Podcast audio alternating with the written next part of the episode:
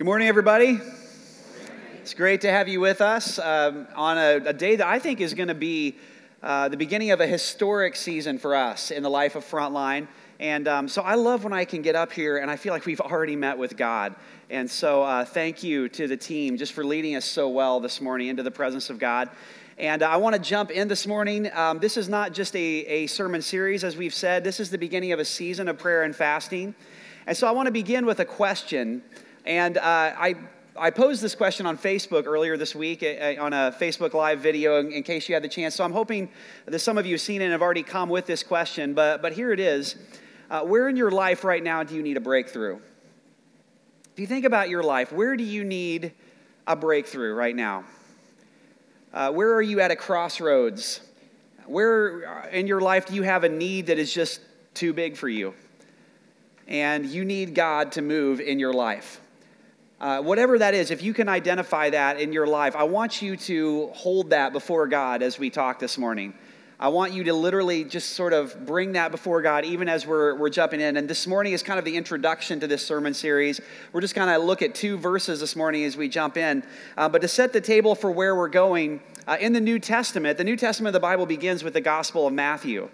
And the way Matthew tells his story of the life of Jesus, he begins by saying, Well, Jesus is born and then immediately Jesus goes down to Egypt for a period of time. And then Jesus is baptized. And immediately after Jesus is baptized, he goes out into the wilderness for 40 days and 40 nights of fasting and prayer where he's tested and tempted by the devil.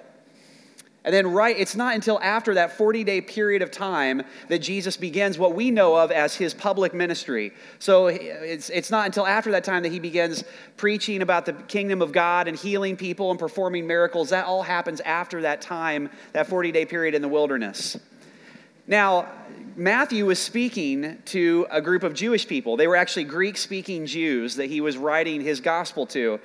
Uh, so, as Jewish people, they would have known the story of the Old Testament very well. In fact, they would have seen it as their story. It was the story they had lived in. And in the story of the Old Testament, it tells a familiar story. It begins with God going to a guy named Abram and saying, Abraham, I'm going to I'm going to make you the father of a great nation. And so the nation of Israel is born.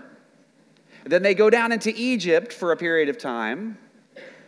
And then they are rescued through water, the parting of the Red Sea. And then immediately after that, they go out into the wilderness for 40 years where they are tested and tempted. And it's not until after that 40 year period of time that they enter the promised land and that they actually are able to go in and take the promised land.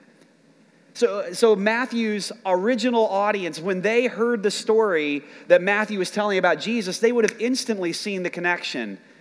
And they would have instantaneously said, Oh, this Jesus is he's retelling the story, our story, the story of Israel. And so for them, the question wasn't so much, is Jesus going to succeed? Is Jesus as an individual going to overcome the testing, this time of testing in the wilderness? For them, the main question they would have been wrestling with was, is Jesus going to succeed on behalf of all of us? Because if Jesus can overcome, if Jesus can succeed where we fail, where humanity has always failed, where God's people who were called and set apart, even they failed. If Jesus can succeed where we all tend to fail, then that means that in Christ, in Jesus, we can overcome too. And that's the seeds of the gospel. That if Jesus can, can overcome in this time, in the wilderness, and in Him, in Christ, we're overcomers too. We're people who can overcome too because of what he did. And so I want to jump in this morning. We're just going to look at two verses, the very first two verses of Matthew chapter 4, and we're going to just set the stage for where we're going for the next, um, for the next 40 days as a church.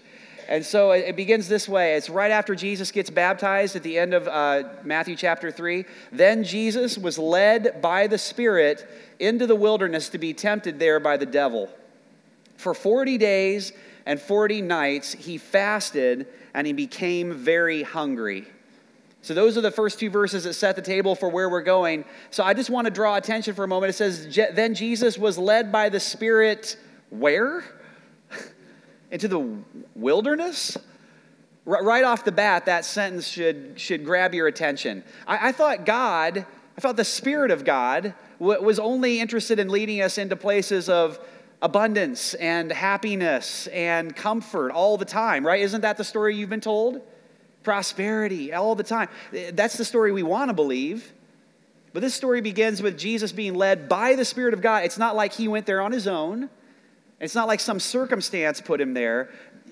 God put him there. Jesus was led by the Spirit of God into the wilderness for a time of testing. Now, notice it's not God that tempts Jesus, God doesn't tempt us.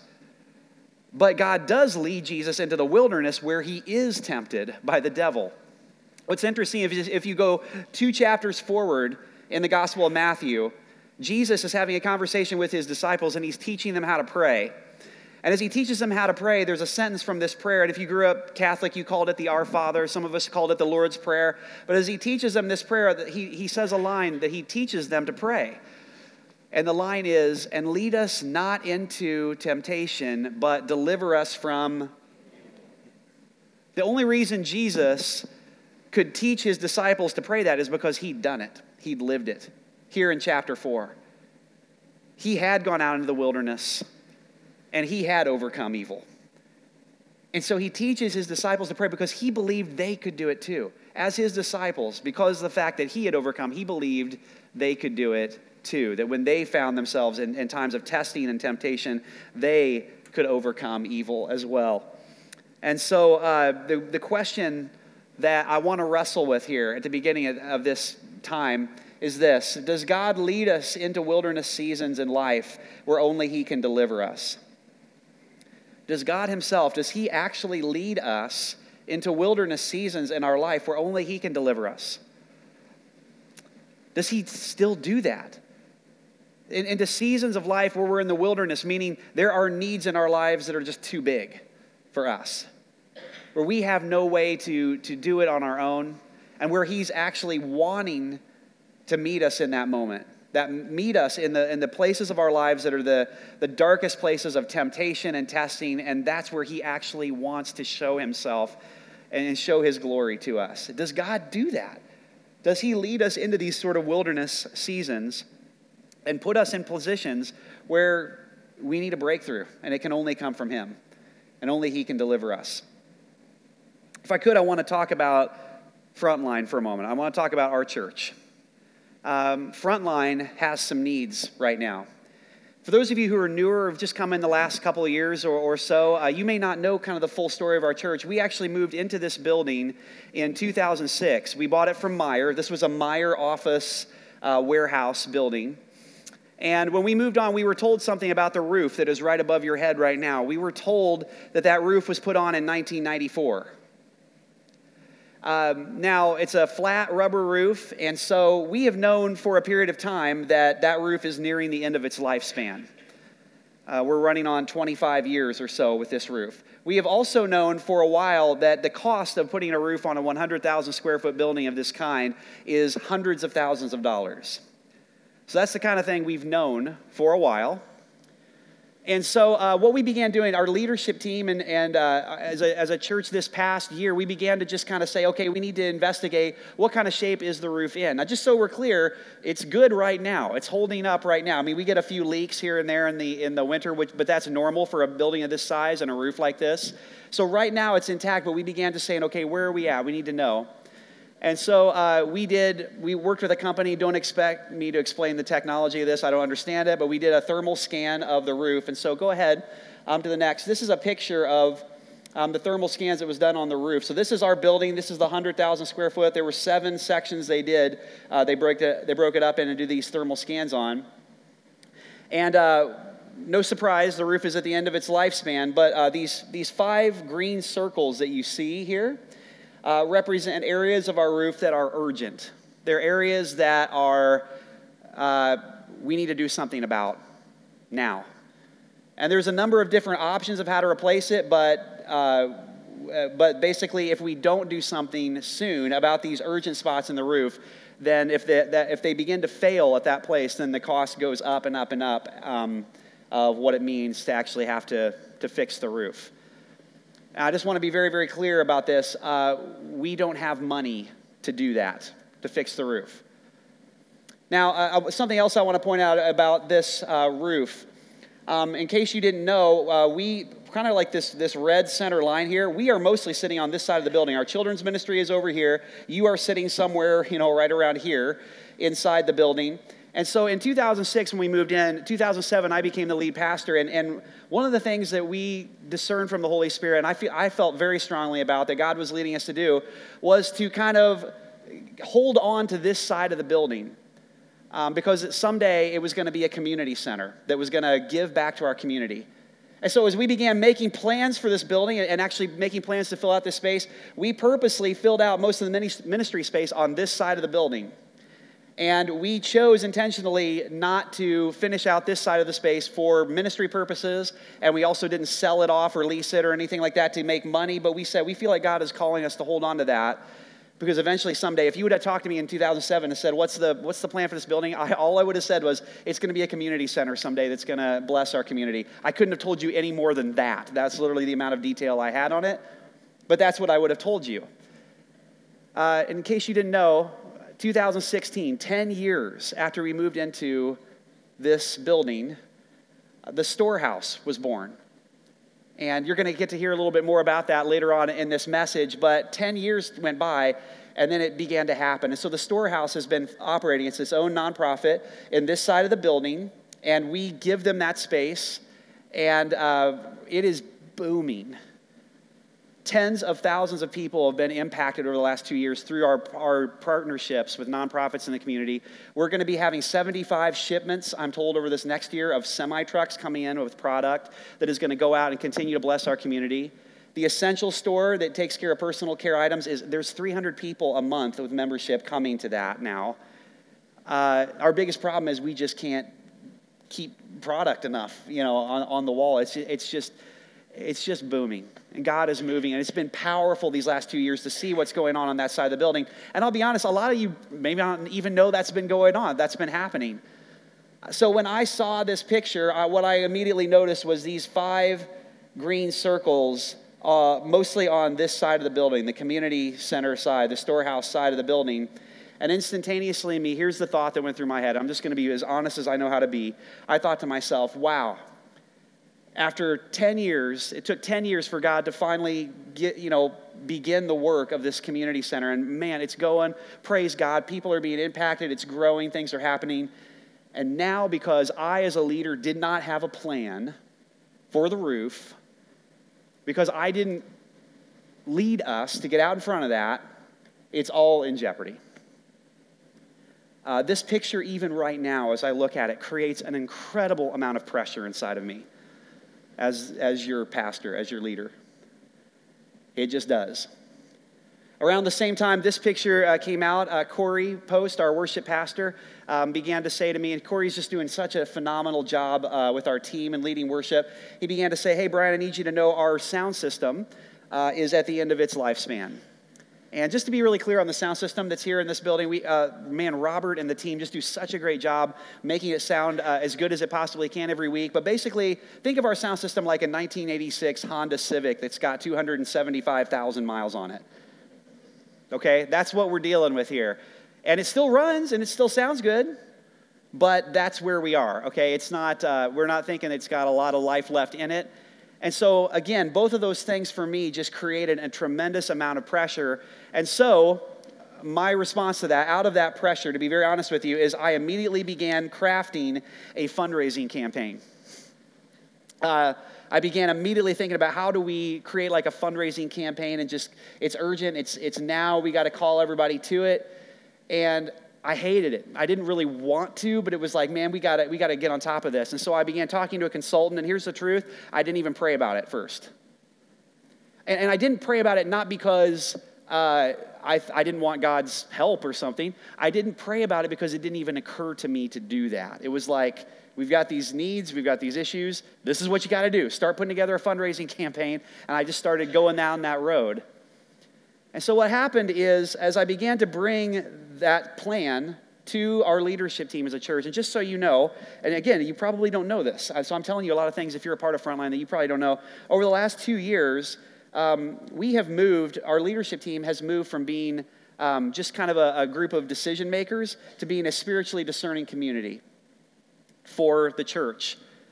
So we've kind of redefined the role of the leadership team in our church. And for the last two years, we've been pursuing what does it mean to pursue God together as a leadership team and, be, and to become a spiritually discerning community. So our, our goal is to basically hear from the Holy Spirit for what God wants for the church. That's a move we've been making over the last two years. And so what happened, very honestly, when I brought this whole plan to the leadership team several months ago, is they said, stop. stop. Uh, we're discerning together from the Holy Spirit that that is not our next move. A fundraising campaign is not our first move. When we look at these needs, when we look at what's in front of us as a church, immediately launching into some sort of fundraising, that is not what the Holy Spirit would call us to do. And so, uh, we began saying, What is our first move? And so we said, Well, in Scripture, when God's people had a need, they came before Him. And so we said, Our first move as a church is to humble ourselves and to seek God together, come before God together, and fast and pray and seek Him for what His solutions might be to this. Because to be very honest with you, right now the sound system is working, and right now the roof is not leaking. And who knows? I mean, I, there, there's any number of ways we could approach how we go about navigating this. But the, but the Holy Spirit seemed to say to us uh, as a team stop, slow down, and call everybody just to come before God in this way together. And so, what we're beginning to understand is a need like these needs that I just expressed to you, really, they're small things for God. God could fix those things like that, honestly, if He wanted to in some miraculous way. Uh, the need itself is not the, the big thing. The need we're understanding is just an opportunity for us to have our faith deepened and our dependence and our trust in God strengthened. I, I truly believe, standing here before you today, that God wants to use these needs to deepen all of our faith, to increase all of our trust, to take us all as a church into a deeper place of trust and commitment to Christ. I think that's what He wants to do with this. And that would not have been my discipleship plan for you. Can I be clear on that? But uh, strangely enough, we had already, I had, I had come back from my study break ready to do this series. had no idea what that it was going to be attached to some 40 day of prayer and fasting thing. But it just began to come together, and this thing just began to gain momentum and energy. And so here we are today. Today begins 40 days for us as a church praying and fasting. And so here's, uh, I'm going to answer a question that I think is in your mind right now. Uh, at least if I were sitting where you're sitting, this, this would be the question in my mind. Maybe it's just me. But, but I believe the question is probably in your mind right now is wait a minute, am I being asked to give to this? Am I, am I supposed to give? So I'm going to I'm going to try to answer that. We've talked about how to answer that. Now, obviously, if we go through this 40 day period of praying and fasting and seeking God together, and if God tells you to give specifically to these needs, the roof, the sound system, and that sort of thing, then of course we're going to welcome that. We're not idiots, okay? um, and there may be some of you uh, who are, maybe some of you are a business owner and you're in a different place than a lot of the rest of us. And maybe as we fast and we pray over the next 40 days, God is going to speak to you to come alongside the, the storehouse and partner with them in a very tangible way around the roof. And if so, praise God for that. Um, but the reality is, we can't have all of you. If you looked at the bulletin today, we are $63,000 behind in our operating budget right now. If all of you today just switch your giving over to the roof, we won't have a need for a roof. you know what I'm saying? Like, uh, it, it'll tank us. So I just want to be really, really clear. If God leads you to give, great, but that's actually not the ask. That's not what I'm asking you to do today. What I'm asking you to do is simply this these are some things that feel too big for us. The roof feels too big for us. Maybe you have some things in your life, maybe you have something in your life right now that feels too big for you to. Maybe you've got uh, something that you need a breakthrough in. Will you, and this is, this is what I'm asking you to, to do, every single person at Frontline, will you commit yourself today to humbling yourself, seeking God with us, fasting and praying, and, and seeking Him for His guidance and His solutions? Will you do that? That's the ask.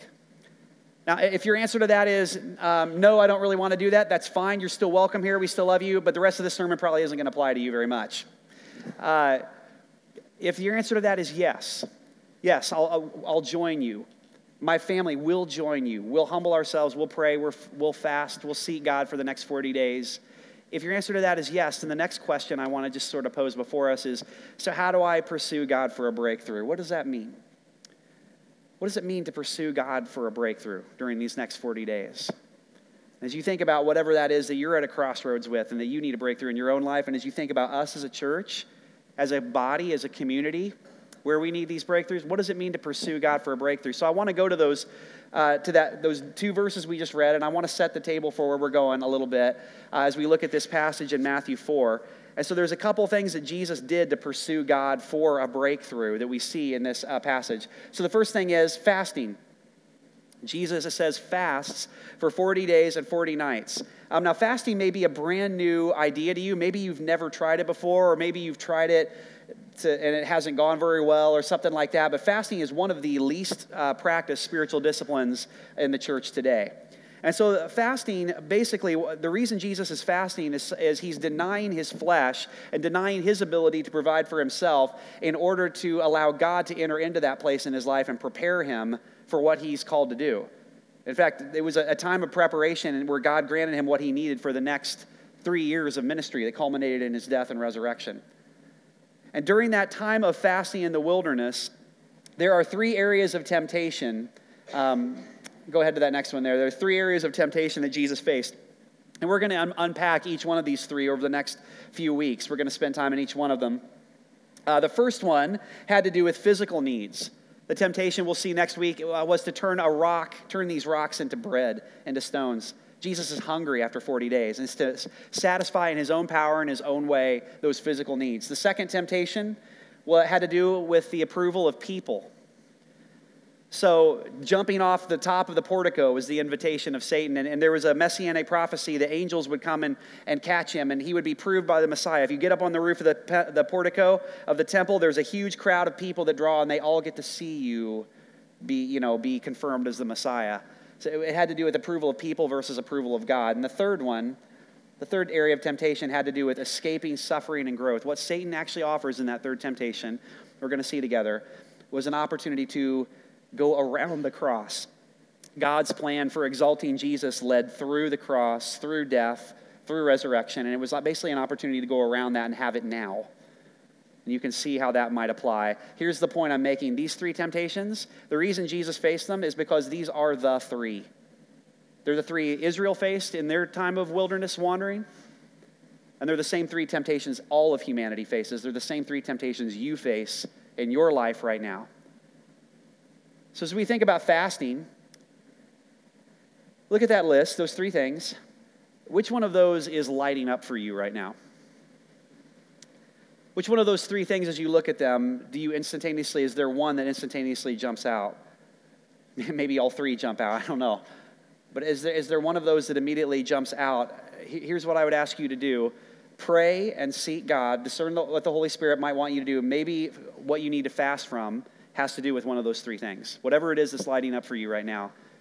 Could God be calling you to fast and set that aside and, and let that need go unmet and so God can enter into that place and you can depend on Him more?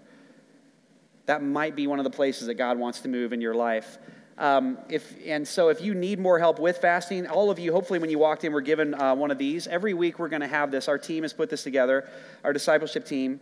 And so it has not only a, a, scripture journey, which we'll talk about in a minute, but it has a prayer challenge, a fasting challenge, and there's also some, some suggestions of what to do with your kids. So we'd love for you to do this as families. To actually, uh, every week there's going to be another one of these set out, and just, and just journey with us for the week. I think it'd be amazing if we're reading the same scriptures together and we're engaging in fasting together. And maybe what you're going to fast from is, is unique to you, or maybe you're, you're going to take some of the suggestions that are here and use them in your life.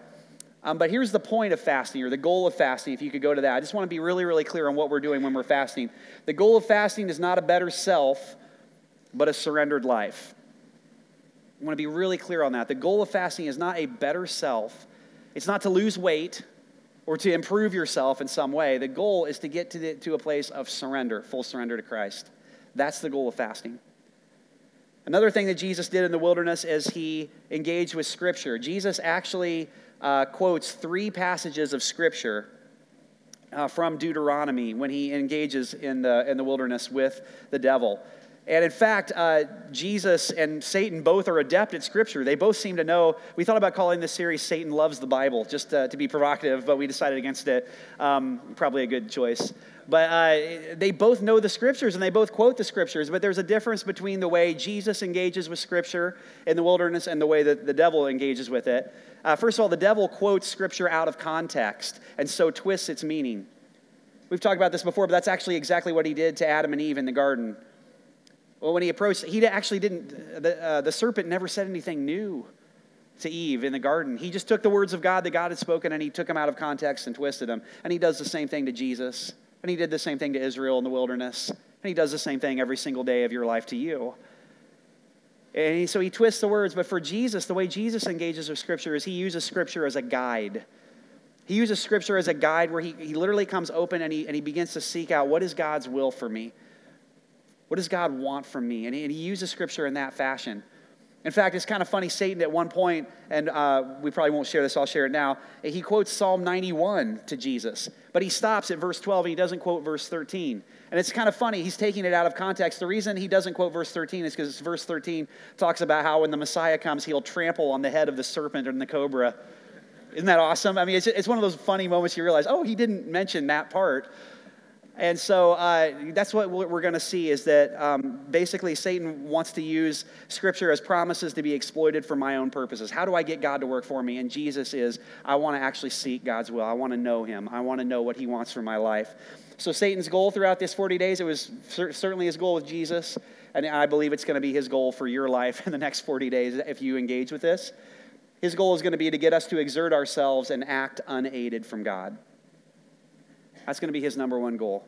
Is to get you to just exert yourself, solve the, whatever is happening in your life in your own power, and act unaided from God. The last thing I want to mention, I want to bring up as part of this 40 days, is, is uh, stories. Obviously, we're engaging in a, in a story that has roots in another story all the way back into the Old Testament and really is the story of all of humanity. So, one of the things we've said is we, our assumption is that God is going to move in your life in these next 40 days. We just believe that that this is going to be a season and a time where, where the Holy Spirit is going to move and, and things are going to happen. And so we want to hear stories. And we want to hear those stories and collect them and have a way of sharing them with you uh, so that it encourages all of us and, and kind of builds all of our faith as we hear how God is moving. And so we would love for you, our team said, if you can go to frontlinegr.com forward slash wilderness. If God does something or if He speaks something to you, if you have a story to share, please don't rob us of the experience of celebrating that with you. Seriously, that's part of this journey. We want to know the stories that come in and, and what God does. So please uh, take advantage of that and let us know um, what God is doing in your life. Um, speaking of stories, I want to actually uh, allow a story to be shared with you a little bit right now. And so I'm going to invite Jessica Johns to come forward. And just to give you an idea as she's uh, coming up here, who Jessica is, Jessica has been a part of Frontline for several years now, and she served for several years on our leadership team as a church during years where we were trying to figure out what to do with the community center and all that sort of thing. And in 2016, uh, it was Jessica and Nora Reuter, who's here somewhere. Uh, hi, Nora. Uh, and uh, God just uh, worked through both of them to found and to begin the storehouse. And so um, there, were, there were years of kind of wondering what is that space going to be very frustrating moments uh, where uh, you know m- many of us i think wanted to just give up um, but I'm just, I just want to say publicly for everybody, Jessica, I'm so proud of you and the way uh, you are leading the storehouse and the work that's being done. It's so clear God has anointed you to do that. And so thank you for not only being a part of this church, but for answering the call to do that. And uh, can we just welcome Jessica? She's going to share a little bit. So, thanks, Brian. I'm just going to read this because otherwise I get really long winded. So bear with me for a minute. As many of you know, the beginnings of the storehouse were the roots established through the creation of the hygiene pantry. This pantry was started after working with NECUM, North End Community Ministries, and recognizing the need for personal care items. About a year after the hygiene pantry opened, God gave me a dream about starting a community center and eventually connected and partnered me with Nora Reuter, who had the ambition and desire to act boldly on this vision. After many talks with World Vision and Frontline, we came to the conclusion that we would set off on our own with the sponsorship of World Vision products and the sponsorship of space through Frontline. The storehouse became official in fall of 2016.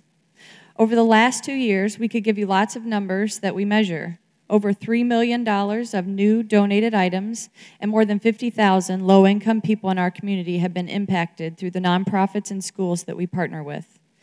Those numbers may not mean anything to you because they may seem intangible. What might mean something is hearing that God has used the storehouse to spiritually impact our volunteers, who now say things like, I have a sense of real community when working at the storehouse. I have purpose because I know that I'm valuable, or that my marriage was actually on the rocks and is now thriving through a shared passion we have in serving people through the work at the storehouse, as well as many, many who have found purpose after retirement by giving meaningful hours of work.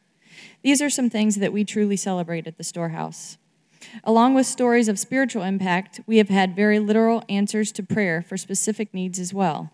Listed now are some of these things that we have brought before God in our prayer time at the community as a community at the storehouse.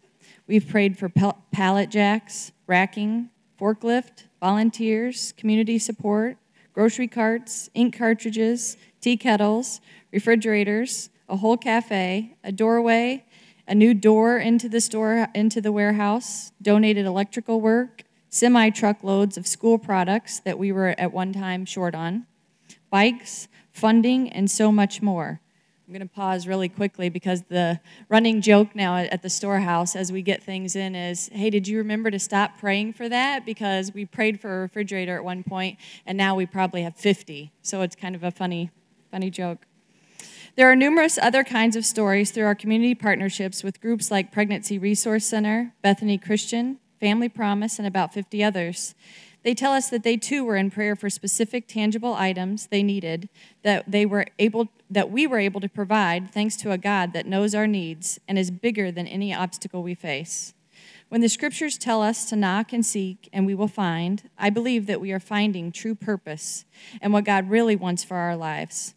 He wants us to live changed lives through the miracle He provides outside of our control. He wants us to live to share those stories with each other so that they too can believe in God who performs miracles that only He can. I could list all of the many needs that we have at the storehouse. When Brian first talked talked to me about this, he was saying, you know, hey, a lot of these spots in the roof are over the storehouse. You know, what's a, you know, we're discerning as a leadership team that we're going to be, you know, going into this time of fasting. And I was so excited to join a church that believes in a God that can do something like fix a simple roof. That to us seems beyond our control. When the scriptures, I'm sorry, I could list all the many needs that we have, but instead, I am choosing to say God knows our needs because the Bible tells us He owns the cattle on every hill. His resources are infinite. So, the way this translates for you might be God saying to you, instead of knocking and seeking and demanding things like, God, I need money to fix my car, I need money to pay a bill, or I need uh, you to intervene to mend a relationship, He is challenging you to set aside your agenda and say this 40 days God, I choose to seek you with a whole heart. I'm going to set aside my needs, not because they're gone, but because I believe that as I do what the Lord is asking, seek me first, and then I will add these things unto you. God will fulfill your needs. I am choosing to join Frontline and believe that as I fast over the next 40 days, God promises to line up my path, my priorities, and He will walk with me every step of the way. I choose to believe that as the miracles that miracles will come, but almost certainly not going to happen in the way that we think. Our God is so much bigger than the box that we often put him in. I believe God put me in charge of the storehouse and this vision because of my faith.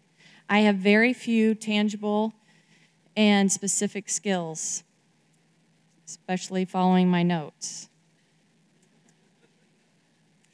I have never run a business, never had employees, never managed community relationships, or anything like that.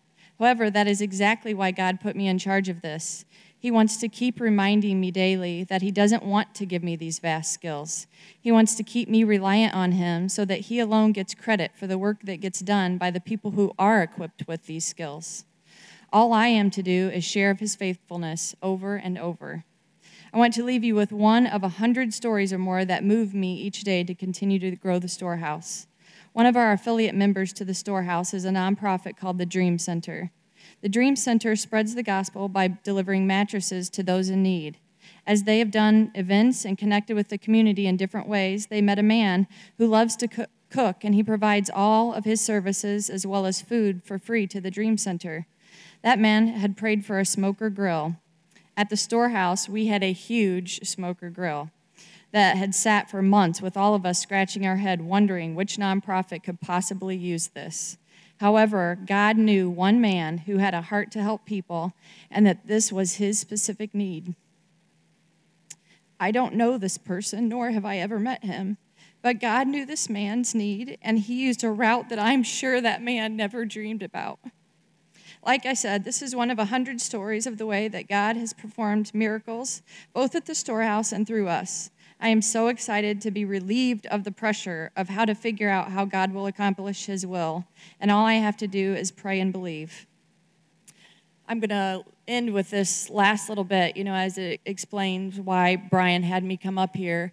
And I would say it's because I truly feel like I'm always humbled just saying, God, I don't know what I'm doing over there. How do you keep growing the storehouse? How do you keep providing the the perfect people, the perfect volunteers, the perfect community resources that are allowing this thing to grow. And I believe fully that it isn't because he wants to give me specific skills. He's, you know, at one point I was thinking, do I go back to college and get a business degree? I'm trying to plan, I'm a planner. And so God said, no, all I want you to do is keep sharing these stories.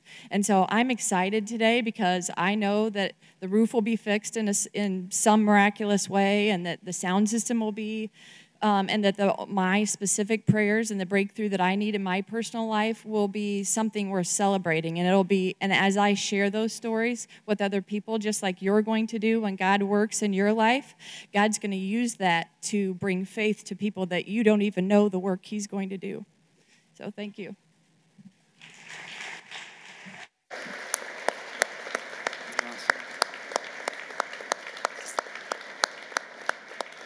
Awesome. Thank you, Jessica and Nora, and for the leadership you guys have provided. Um, so, uh, where do we go from here? The band's going to come back up uh, now, and I just want to say we're going to conclude this time uh, of prayer and fasting. December 12th and 13th, we're going to do 24 hours of praying and fasting and um, of, of, praying together actually like we're actually going to have somebody praying in this building 24 hours and we're going to invite you to sign up for that as a way to kind of culminate. And there will be a worship service attached to that and there will be stations all throughout the building and including in the storehouse. Uh, but i would invite you to go to that uh, to the storehouse's website to learn a little bit more about it. If it's unfamiliar to you if it's, a, it's new to you what's happening there and um, just begin to enter into this time. And so here's um, my last thing I'll say to you before we, we close in prayer and spend some time worshiping to launch this season. Um, I don't think this is going to be a comfortable process. If you, I really don't. I think that there's going to be moments um, uh, that are going to be challenging and maybe kind of uncomfortable for us. And so uh, it's really important to engage throughout the series with this. Be here on Sundays. Um, there's something about uh, journey through this together when, we're, when we come together as the church, it encourages and builds us up and allows us to, to have the strength to go through it together. This isn't the kind of thing you do in isolation, if that, if that makes any sense. So make it a priority to continue online connecting with us, continue to uh, journey together, and then be here on Sundays. And then this is the final thing I'll say. I think the what, what I think feel like God was wanting me to say was the, the biggest temptation I think we're going to face throughout these next 40 days is going to be a temptation to not approach this from a place of faith, but to approach this out of our past. Maybe you've tried something like this before, and, or maybe you have been scared to try it or were told you shouldn't try those things. That's not for today or whatever. It's gonna, our temptation is going to be to, approach this from our past or from our own limitations with, with that in mind. And so here's the final challenge I think we're just supposed to hear don't tell God what he can or cannot do in this church because of your limitations. Okay? Do not tell God what He can or cannot do in your life based on your own limitations because He is not limited by the things we are limited by. And so with that, would you stand? I just would love to offer a prayer and then we're gonna we're just gonna go for it together here. So Lord Jesus, echoing what Jessica just said, we recognize this morning that you are the God that owns the cattle on a thousand hills. And your arm is not short. There is no cry of panic coming from the throne of God this morning about a roof about a sound system or about a diagnosis or a loved one that's gone off the rails or an, a financial need or an impending divorce, you're not freaking out. And so this morning, God, we come before you and we humble ourselves and we repent, God, of the ways in which we have made it about us. The ways in which we have exerted ourselves with the assumption that it's all on us, the pressure is on us, and we've got to figure it out. And just even in that, believing without faith that we can solve our problems better than you can. So, to the God who can do immeasurably more than anything we could ever ask or imagine, we seek you this morning. Would you speak? Would you give us uh, what we need in this time, in this journey? Would you meet with us in a powerful way? Would you speak to us what you want to say to us? Not what we're wanting to hear or expecting to hear, but what you want to say. And give us ears to hear and eyes to see what your Spirit is doing. We love you, Jesus. It's in the risen and resurrected and powerful name of Jesus. Everybody said.